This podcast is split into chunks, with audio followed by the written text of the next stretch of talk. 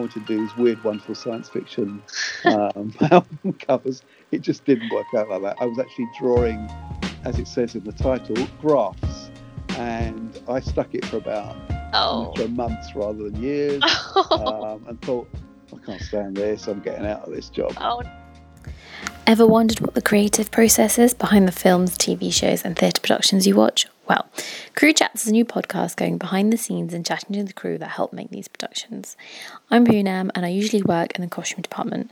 Whenever I tell people what I do, they're always fascinated. So I thought, wouldn't it be cool to hear more from the wonderful people who work behind the scenes to make the films and shows we all love? Today's guest is Dougie Hawkes, who studied illustration and fine art and worked as a graphic designer.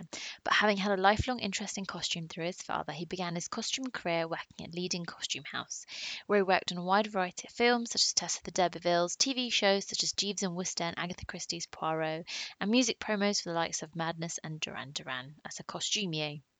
Dougie later went on to establish the 20th Century Costume House from its infancy and helped set up the 20th Century Department of the Angels Costume House too.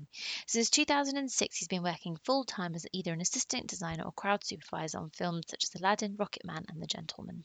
Hi, Dougie. Well, hi, Poonam. Um, thank you, thank you very, very much for inviting me to be part of this um, podcast project, which I think is absolutely essential for people listening in. Thank you. No, thank you for coming on. I'm um, very happy. I'm going to start with what your job role involves. Now, I know that you have sort of multiple um, strings to your bow, as it were.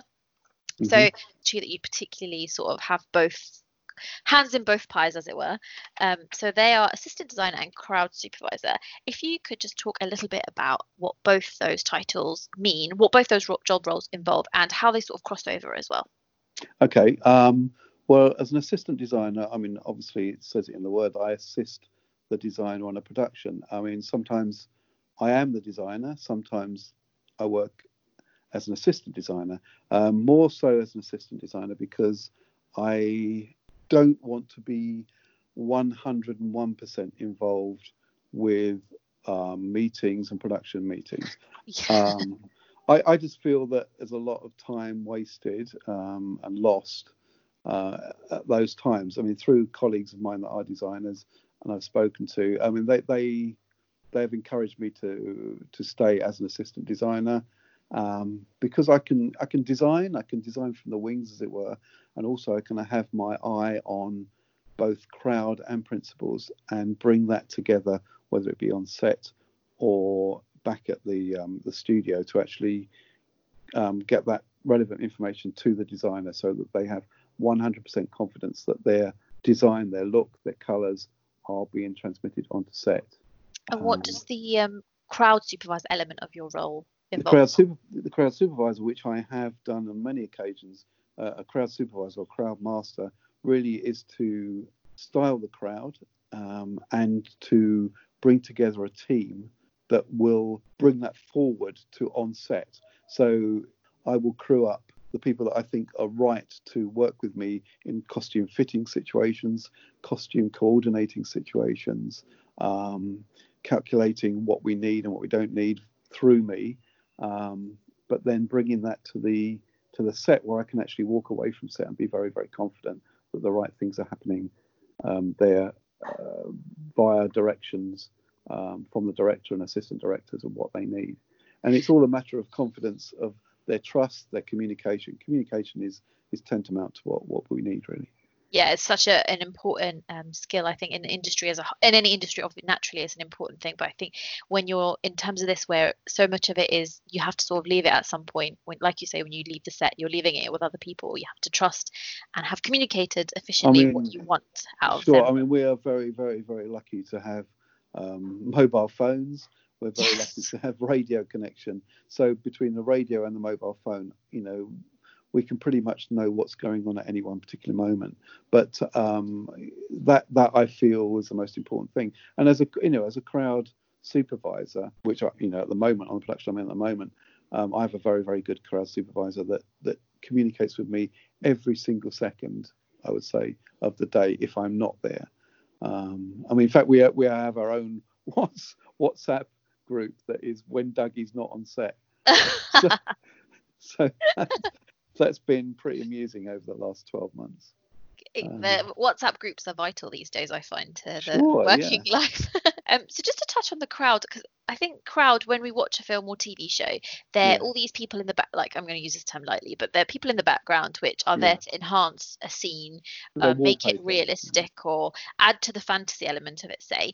But Yeah. people won't appreciate how much work goes into getting these people dressed, whether it's period or contemporary, getting them dressed and to look a certain way and then be in the place they are. Sure. Yeah. I mean, you know, you're working with the production designer and and and, and set decorators, uh, being in total communication with those to see to see what colours they've been um, directed towards and what's what colours the, the the costume department has been directed towards via the director and and the story writers. So what what I would do with the crowd is actually go along with that, so that we, if we've got principal five or six principal actors within that scene. We're not, uh, we're distributing the colour, the balance, the tone, the vibrance. Um, we, we're not um, treading on the on on in the space of the principles, um, although we're still within the same world. It, it's a, it's a, it's a very very fine balance. You can you can push it one way or the other, but I find that the crowd need to be the wallpaper. I always call it the wallpaper, but not disappear totally. We still need to see them. To keep detail um, and the attention to detail within the crowd is immensely important because sometimes we're working with maybe two, three, four cameras, and you never know where that camera's going to be shooting. So it's very important to, to to get the same feel with the back of a costume as the front of a costume. You know, depth of field as far as photography is concerned. You never know where, where the focus puller will pull to. So, in, just in terms of that, how do you even start? Because there's up to there's hundreds and hundreds of um, crowd actors and actresses that are there. Yeah. So, how do you begin with when Okay. say you're given a brief? How do you start with putting the Okay. pulling everything together? Yeah, pulling it together from whether it be hiring or making. I mean, on the on the current production that we're all on is um, a Regency production with a slight edge of fantasy towards it. But with that, that period of costume really isn't that well supplied within a costume hire house. So we were very limited of where we could hire from. So we decided, and we were very fortunate to have the budget, but we decided to make vast, vast percentage of the costume. So straight from the onset, I was given that opportunity to create a background. My background stock on that that I actually created, made with a fantastic combination of workrooms, they were costumes that would be suited for a principal. So all the background on that crowd are as good as a principal. They, whether it be from the from the top to the toe, they will be as good as a principal. And like you said, it's there's a, you have a whole team behind you, which sort of helps bring it all together, whether it be you know on set or in the workrooms. And Yeah.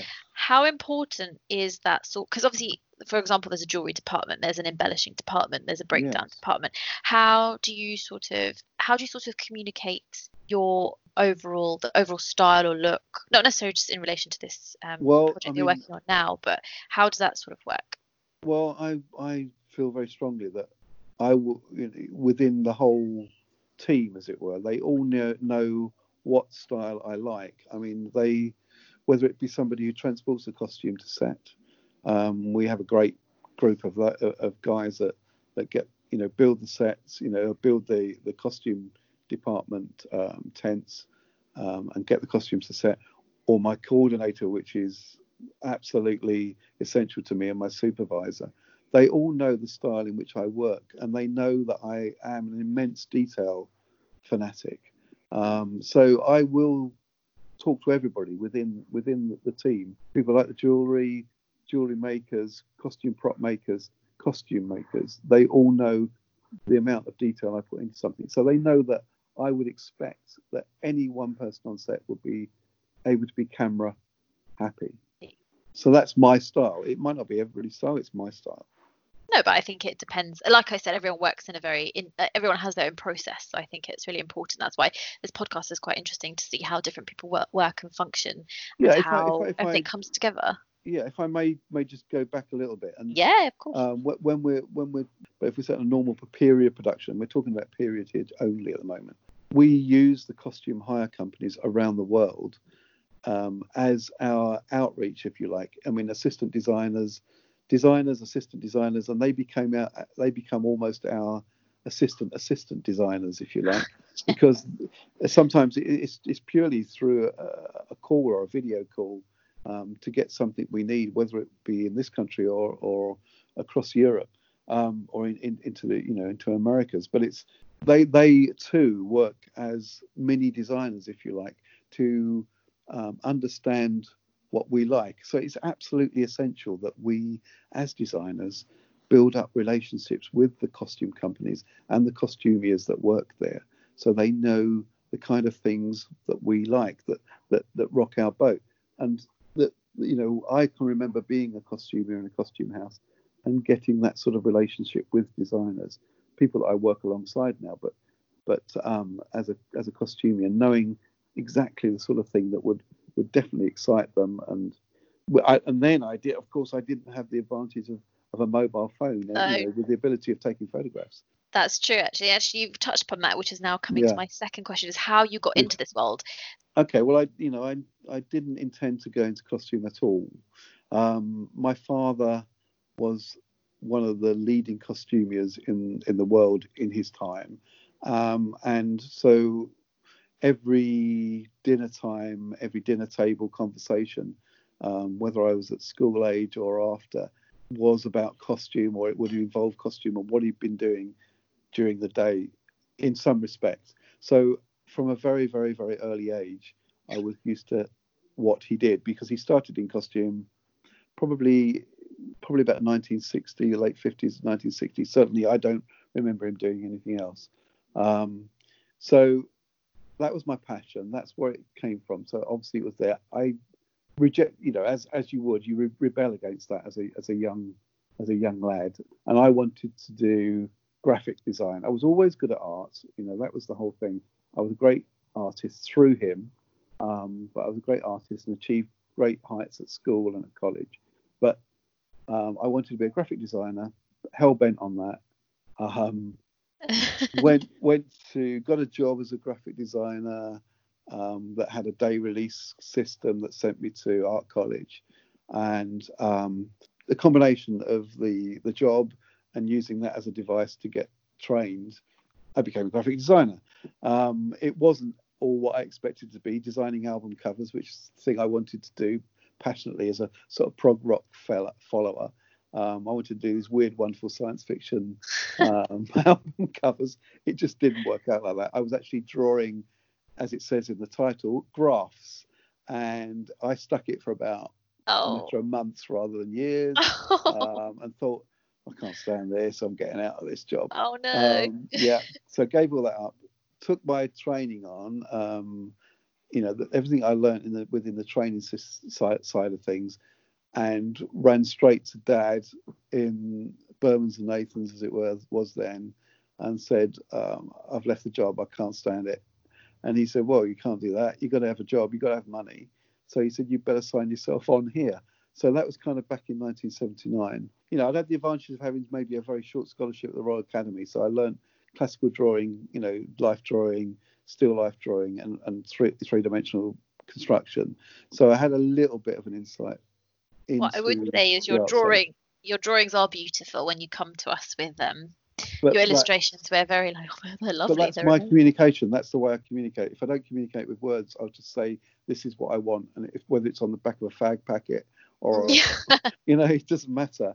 Um, that's that's the way i communicate to a maker uh, and that's my language.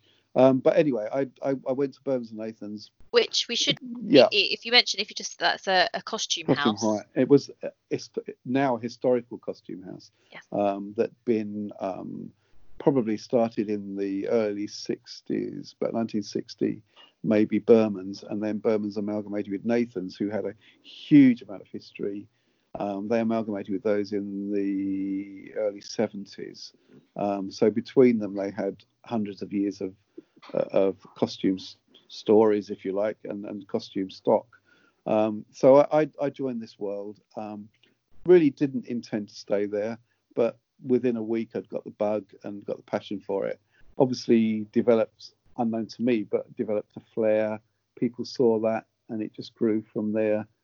I, I met um, obviously working with my father, who was really strict with me. I can tell you, it was the was- worst thing in the world. I was going to ask you, how was that? was terrible. he was terrible. He was like, he was a beast to me there because obviously Oh. to him, he didn't want to seem as if he was giving me A um, hand up. Yeah, exactly. So, so he was pretty tough on me, but that was that was a good thing. And I was put alongside. He's gonna. I'd love to get the true story of this. He must have hated the day it was done. But I was given um, Kenny Crouch to be an assistant to Kenny Crouch. Now that to him would have been the the worst thing ever. To me, it was the best thing ever Oh, because you know as far as as far as people in my life is concerned someone like kenny crouch has been my mentor my guru you know this is the guy i wanted to have the sort of knowledge and the, the mind. The mind is just phenomenal. So i was given i was given to be kenny crouch's assistant on productions back in the sort of late 70s early 80s um, such as bbc productions like when the boat comes in which were which taught me everything about real costume. It, it, it didn't tell me teach me about fashion but it taught me about costume that was the working class the on the street the everyday costume not high fashion i learnt that gradually and i learnt that from my art studies but it, it gave me a real gritty basic ability to create the real person on the street the, cr- i- i- in modern terms of of actors the, the chris eccleston the christopher eccleston of the street you know yeah. um, and to me, that was an amazing thing. That it's a gift. It was a gift. And you know, Kenny then went out to work on on films. I stayed in the costume house, but then I became, I took over from him, if you like, gradually. And then my the biggest thing in my life within a costume house was be, be given um, a designer like Anthony Powell to work alongside that must have um, been amazing. yeah, to, to work on the Polanski Tess of the D'Urbervilles was probably the biggest life changing thing, you know. To be taught what attention to detail meant. Um, it, it, it, to work with Anthony Powell, Joanna Johnston, who was his assistant at the time, on a production that was, you know, heavily period based, a Thomas Hardy novel, which I loved Thomas Hardy anyway. I think that set me up really for the rest of my life. That gave you, that if it hadn't had the bug already, you would have got it Yeah, by then, I imagine. absolutely yeah so you know that that i that that man is can can never be, be replaced really Massively talented. yeah I will also also just um, because some people listening may not know, but um, Kenny Crouch is a costume supervisor. Just because you did touch upon who, just to give people some context. absolutely yeah you need to know that You, and you need we know both know Kenny him. But um, so you went on to obviously you said you worked at um, then as it was Berman's and Nathan's um, has now become Angels obviously. Yeah. Prior sort of in between, I guess you did worked in the pop world, yeah so that's- designing and styling. well, now I imagine that was sort of a little bit of a dream come true because you were into your pop. it I was imagine. amazing I mean, yeah. bear in mind, and they're going to hate me to say that, hope for saying this, but it's um, bear in mind, I was working in a building that was full of old blokes, a lot of a lot of old blokes, and a few dinosaurs. Um, and um, all of a sudden, the 1980s sprung up this pop culture for for people to, you know, give themselves an identity in costume and in videos, and pop promos were the thing. You know, but by 1980, 81 pop promos is where people wanted to launch their new single.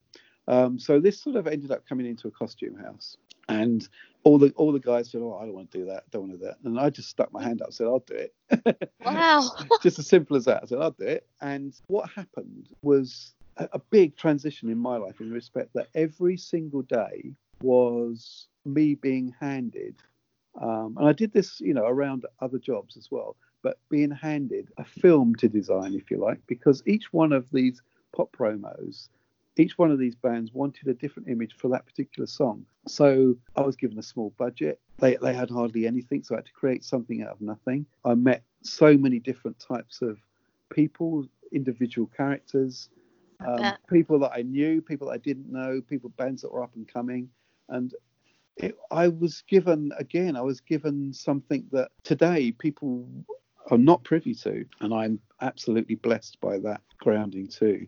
Um, I mean, if to give you a, a few examples, that I mean, the, probably the biggest.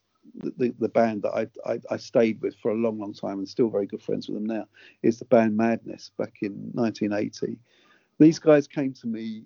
They were kind of like nutty skinheads, I suppose, which which I was kind of there was a, there was an element of fear, and I was very dubious about meeting these guys, and I kind of didn't want to get into any sort of political background or political talk with them.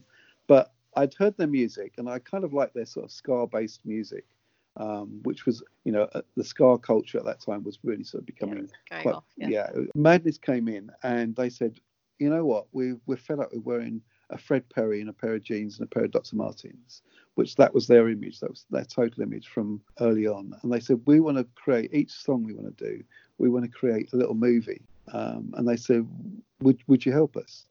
And I said, yeah, all right, I can help you. I mean, what, what what ended up being, I'd, I would get costumes together for them from the costume house, but they would say to me, "Well, what are you doing after work? What are you doing lunchtime?" So I'd end up spending a lot of my time at Stiff Records, which was in Camden at the time, much to my parents' dismay, and I was probably led astray quite a lot. But I I was given a budget to spend on costume hire, which was minimal, and then I was given maybe another 50 quid to go out and get them some other bits and pieces from various shops to create a little image, you know, for that, Yeah. particular, that particular video that they probably shoot in a car park somewhere or in um in a churchyard or some, something as extreme as that. So I Random. got to know these guys. Yeah, it's completely random. Got to know these guys really well, and you know, I'd like to think that I actually sort of gave them something for that was very right for the early 80s. You know, the way they were moving ahead and went with their music, and I'm very proud of that. I'm very Well, proud a- of you guys. You know, It's a great skill though as well. I think it, it's a little bit of like you require a little bit of foresight. I think generally in the sort of being in that design world, gen- especially with something like music as well, where you don't necessarily know where it's going well, I had how had well it will do. I kind of had the advantages of being a music, kind of as like, you know, part-time musician anyway. So in my spare time, I, I've always played music. So I was very much in that music world. So it kind of went hand in hand. It was became a bit of more of a of a hobby. But what I what what I really did uh, find from this is depending on who I was working with, I'd put on a different mask. So I might, I might be I might be a sort of like a ska mod stroke skinheady sort of like vibe for madness. And then the, within within you know a few days i was putting on a, a new romantic look for duran duran or bonnie tyler or you know Wow. those sort of bands which was like it was quite bizarre. Maybe it's made me it was m- maybe i'm you know it's the eccentric stupid mad person that i am now Uh, but um interesting is what made you probably. maybe maybe interesting boy boy did i see some interesting things I, well, I Um, can imagine in the 80s music scene. but I learned a lot of design from that, um, and that, they're my designing years, if you like. And kind of interesting, even now, I use elements of that kind of new romantic stroke mod stroke gar look. So I, I feel that whole pop culture um, vibe was a very very important in my design career, my costume career, um, as, well as other work. things. Yeah, yeah. So that was that was where I was. That's that's that's early 80s for you. I'd definitely say you've had a very varied career because then you've Oh. also done TV and you've done my favourite, which is Poirot. No, I. Oh, I love Poirot. Uh, it, it, it was it was a Poirot. The Poirot TV, TV series was an absolute success story in the respect that it set to me the definitive Poirot in David Suchet. Yes, I Well- totally agree. Like no one, I will. No some one. people will say I think it's Albert Finney, but Yeah. I think David Suchet is the one and only. You I really- of course, I, I met the guy probably every single week of my life for 10 years. I mean, between 1986 and 96. That was my big production. And um, each week I'd create crowd and I'd create principal costumes with the designer.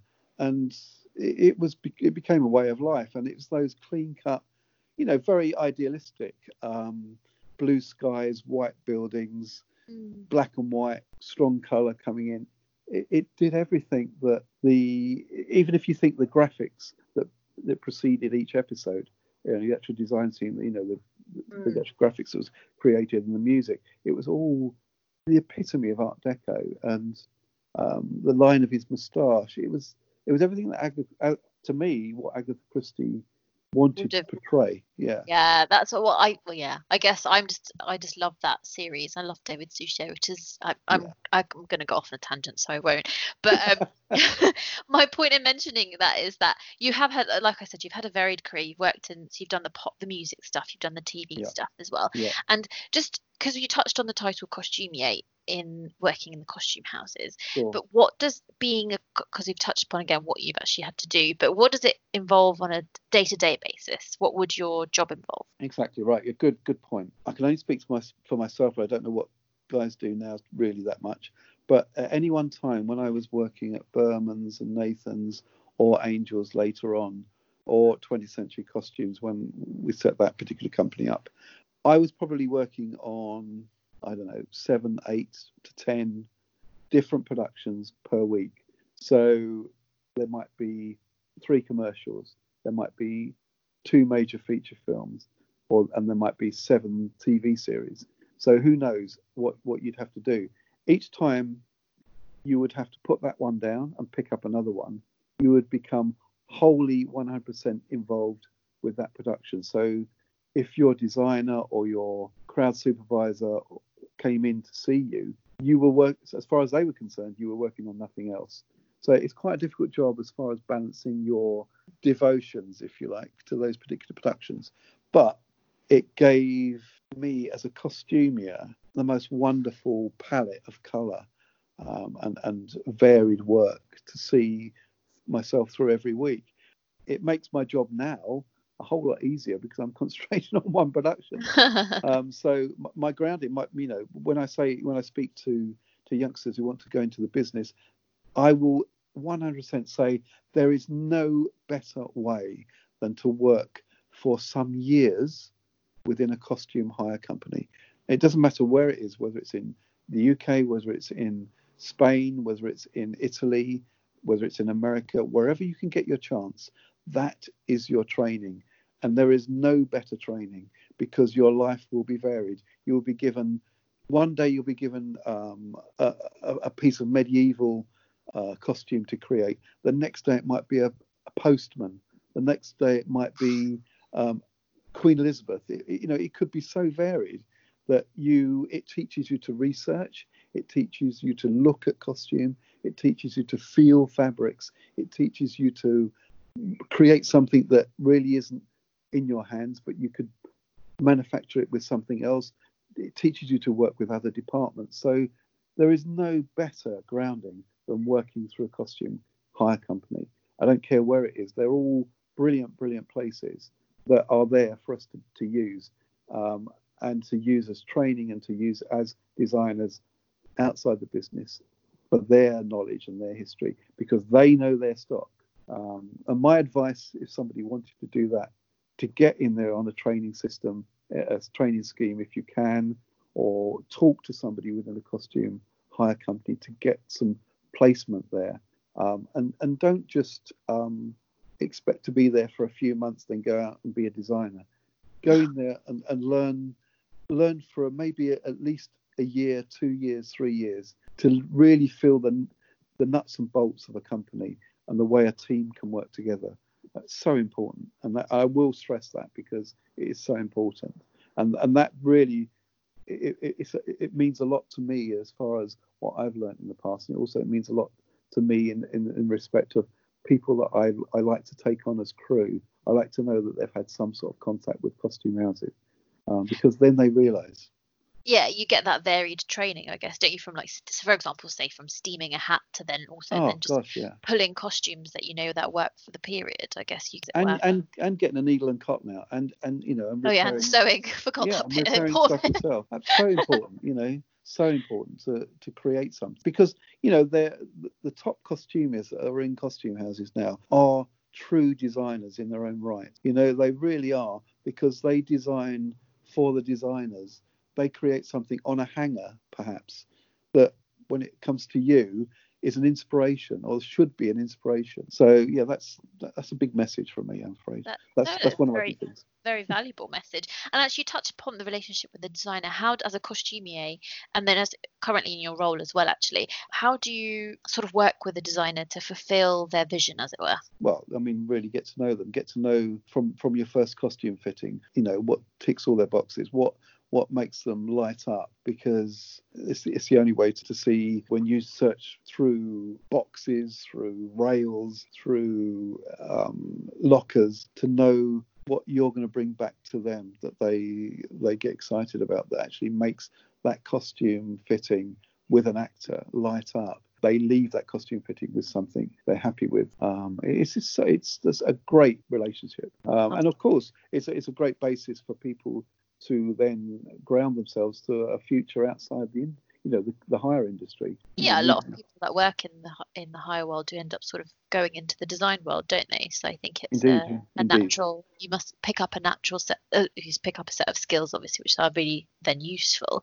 I was going to ask, what has been your most chal- creatively challenging thing to work on, which then you've thought, how am I going to do Ooh. this, and which has then come together in a way you couldn't have imagined. Oh, that's hard. Sorry, I put you on the spot. Well, no, it's not. It's not really on the spot because there are so many. Um, I think as a as a real purist, and, and I, you know, I, I could put myself in those inverted commas as a purist, and that's my the hardest thing for me to escape from that purism into pushing the realms of design into towards fantasy, if you like, or something that's not been seen. Um, Yeah. Because my my other thing is, if you're designing something, it's something that really hasn't been seen. If you're not, if you're designing and recreating history, it should be exactly that. You're recreating history. And some jobs via the director require that. They require you to recreate history. But other, you know, other job via the director require you to push the boundaries into something that hasn't been seen. So I suppose the most challenging jobs would be that. And you know, at the moment, I mean, with with Regency, but pushing Regency towards a very modern concept on that very stylized period is quite a challenge. I've probably been given the most free hand in all my career at the moment to actually produce um, costumes from a drawing through research to a maker to being put on, on an actor or an actress's back. You know, it's it's so that is quite challenging in the respect that I'm trying to push it, you know, with a with a design team uh, and create something that's not been seen. Yeah. Um, so this this is probably the most challenging time, I would say. oh, that's um, interesting. Yeah, and, and and it's not just using something that's fresh in my mind. It's um, it's I, I, I believe it. You know, I really believe it. Um, you know, any other sort of science fiction or fantasy jobs that I've worked on has, have been challenging, but they've my challenge has been given to me, if you like. It's not been I've not been allowed to um, edify it or add to it. So this this I would say is the most challenging. That's pretty interesting. I think it. I think it's really interesting because I've said interesting a lot, but the thing that I think I think you've touched upon it without directly touching upon it, and other people we I've spoken to have touched upon it as well. The variety you get in this job is one of the highlights of it. There are many highlights, but um, Yeah. the variety of the day to day are one of the highlights. I think personally as well. There's no job is the same either. I think even if you go from one period to one period film to another period film, there's so many different variances and different ways to approach creating I- that vision. true to say that I am more comfortable in a period than I. I was going to ask you. That was my next. Oh my that was going to be my next question. I've led you into it, but it, it's um, I feel comfortable with that, and um, I have a lot to offer in my costume history knowledge with with that. So I, be, I become a, a library, if you like, rather than a designer. But working, you know, certainly working with the design team that I'm working with right now, I'm very privileged to work with like great young, fresh minds and be part of that. And I just, you know, that that been again the first time I've really been given that opportunity. yeah, so you get a different take on things as well. That's Yeah, I'm afraid I'm the old boy in the team, to be honest. no. but I am. And I feel sometimes I don't. I feel like I'm still back in those pop promo days at the age of 20 or 25. Oh, Um, I'm sure everyone does. No, I don't think your age is a thing. I don't think. I, don't, I think it's an asset. I think it's an asset. How differently do you deal with a period production in comparison to say that something more contemporary? Yeah, well, it's it's kind of something that I didn't know how I deal with it really until it was like landed on my lap. Uh, it, I, I suppose that the nearest I got to it were in a in a costumier sort of sense. Spent a lot of time working on a production called Our Friends in the North, which was Christopher Le- Christopher Eccleston and Daniel Craig. And Ah, that that production, I think I probably worked on that probably late 80s. Can't remember for sure now. This is awful. I should really know. But it was kind of set. It began in the kind of like mid 70s, so it wasn't that far away, and it certainly went up to present day. Um, so I was dealing with something that wasn't too far away in history, and then came up to contemporary. So I was I was dealing with a more contemporary look then, um, and that was that was my first taster at it. And I kind of I got pigeonholed and never did anything contemporary for a long, long time. I was pigeonholed in the 1920s and 30s, um, up to 50s for obvious reasons of doing the After Poirot series. Christie. I, I, honestly, I just couldn't get out of that. Everybody said, "Oh, but you only do 30s." Look, and I said, "Well, hang on a minute. Actually, I don't." Um, but it's very kind of you to say so. and It's very kind of you to want me to style your production. But um, you know, it was like it was Miss Marple, it was Poirot, it was Jeeves and Wooster, and it was like Campion. It was a, a lot of CV series that were being churned out at that particular period, and I got pigeonholed. So I didn't do anything contemporary at all, and I wasn't considered for anything contemporary um, until really within the last few years. Um, I worked alongside, very luckily, to, to, be allowed to work alongside Michael Wilkinson again from from Aladdin, uh, from meeting Yep. him on Aladdin to work on um, a Guy Ritchie movie called The Gentlemen, which was really it was right up to date, 2020, but street costume, real people, real gangland, then then then bridging towards aristocracy. It was all about drugs, and it was all about um, it was all about um, the aristocracy covering the drug racket and being the money behind it. Um, and it was a typical Guy Ritchie type layer cakes kind of movie. But I thought, what am I doing here? Um, when I was first given it, Michael Michael believed in me. Michael wanted me to do it with him. Um, and you know what? It was it was the most amazing job to work on Oh, to learn street contemporary costume through somebody who had who has a great design eye and but the color in there and the design in there was really pushing um, the contemporary costume boundaries i thought It's it's interesting that you say that because I think one of the previous guests we also had a conversation about um, Yeah. how contem- it's quite hard to to design something contemporary because yeah it needs to feel so much more real. Um, and we're living Yes. through it. We, most of us watching, will probably, we should be able to see ourselves in a way in that, or someone we know, or just it should just be relatable to a degree because it is Oh, the sure, yeah. here and now. Why, how it's so much more difficult to sort of um, fulfill that vision, I guess. Which and I think it's so important when it goes right because, and I think you touched upon the point earlier where if it goes well, it, you shouldn't notice. yeah contemporary crowds for for contemporary background if you're talking about a crowd really you shouldn't notice it at all um, because they should be like you know you should be wa- walking along a, a high street or going into a supermarket you should just you don't you know you look at the product you don't look at the people so with that it taught me to to to lose people in the background but obviously you, if you get them wrong they stand out so the skill is actually getting your background to disappear uh, and then the eyes to be on the principals. With with with with the gentlemen, it was um, uh, what can I say? Um, uniform, if you like, in respect that people wore styles of clothing to suit what they were. So you know, it was kind of like I knew of it, but it was kind of really new to me, and a lot of research done with Michael. And a lot of looking at real people in out out in the out in the field, as it as it were, and and that's how we got those sort of like characters. Um, it's fabulous, fabulous job to work on. It was blooming hard work, believe you me, and really, I think it looks great. I, I, I'm really proud of it. Really proud of it. Um, in the same respect, I would be proud of a period production. You know? like you said, you tend to be people tend to be pigeonholed. So I think it's nice when you go on, say something from period, and then on to something contemporary, and it's just as uh, gratifying, I guess, as well. Sure. I mean, there, there are out- the there are people that are really just so good at contemporary productions out there as well, and you know, each for their own as well. And I think that's that that's important that people have those skills and those, you know, their set ways. Um, I mean, I, you know, it was without a doubt that I, you know, I, as I said, I feel comfortable with period productions, and it's simple as that. It, it you know, excites me straight away. Well, I was going to say that's the important thing. That's probably it's something that gets you, gives you a buzz and excites you. And I think that's why we do the job. We do. We are very lucky to be in the creative field. Um, so we are coming to the end of the podcast, but just before we do end, you have your favorite recommendations for us. Okay, all right, okay.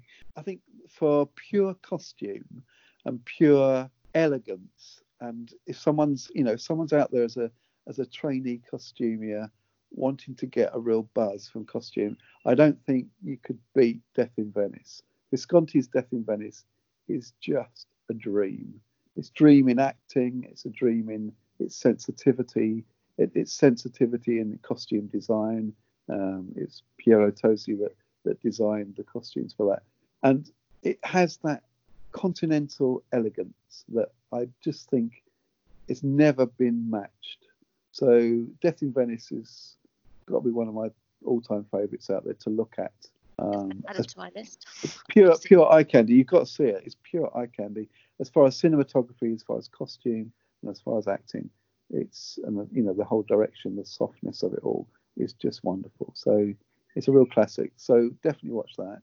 If you want to look at crowd at its absolute best, and I would like to think that one day someone might say that about me, but if you want to look at crowd, it's absolute absolute best. There's a, an American film called Seabiscuit, which is about a racehorse. And if you watch that movie, I guarantee you can watch every inch of crowd. You can stop frame it if you like. And each one of them is perfectly, perfectly dressed. And that is and one amazing credit to those people that dressed that. Um, not not necessarily the costume designers so much, but the dressers and the costume supervisors on that. It's just perfection. Um, and I I currently I've just watched Current War, which was I worked on as an assistant with a with a great friend of mine, and um, and again a Michael Wilkinson film. But I've looked at that because it was it hasn't been released properly because it was a um, a Weinstein movie. Ah, But it's it's out there to watch on Netflix, I believe, at the moment. It's heavy going because it's about Edison, you know, the the lighting engineer. But oh, it's is this the Benedict Cumberbatch? Benedict Cumberbatch. but Um, but the crowd in that, I've just watched the crowd in that, and it's pretty close. So I'm quite proud of that one. Um, but but for pure crowds, Seabiscuit, sea, Seabiscuit is an absolute must. Television, my absolute contemporary production, but television for pure cinematography, pure direction, and pure acting, and pure costume actually is The Night Manager. Um, oh, so Tom- good. it's so good. It, it had me on the edge of my seat all the time. I wanted to see the next one. Tom Hiddleston, Hugh Laurie. It's that kind of gangster world, that mafia world. I loved it. The edge. It was almost. That is what I was going to say earlier on about Poirot. The Art Deco straight, clean-cut edge against blue, against white, against colour. It came across in the Night Manager, and if you watch that for cinematography, it's just purely amazing. Yeah, Um, so one of my favourites. Could watch that again and again and again. Um, can I say Once Upon a Time in America? Great movie. Al Pacino. Great costume design.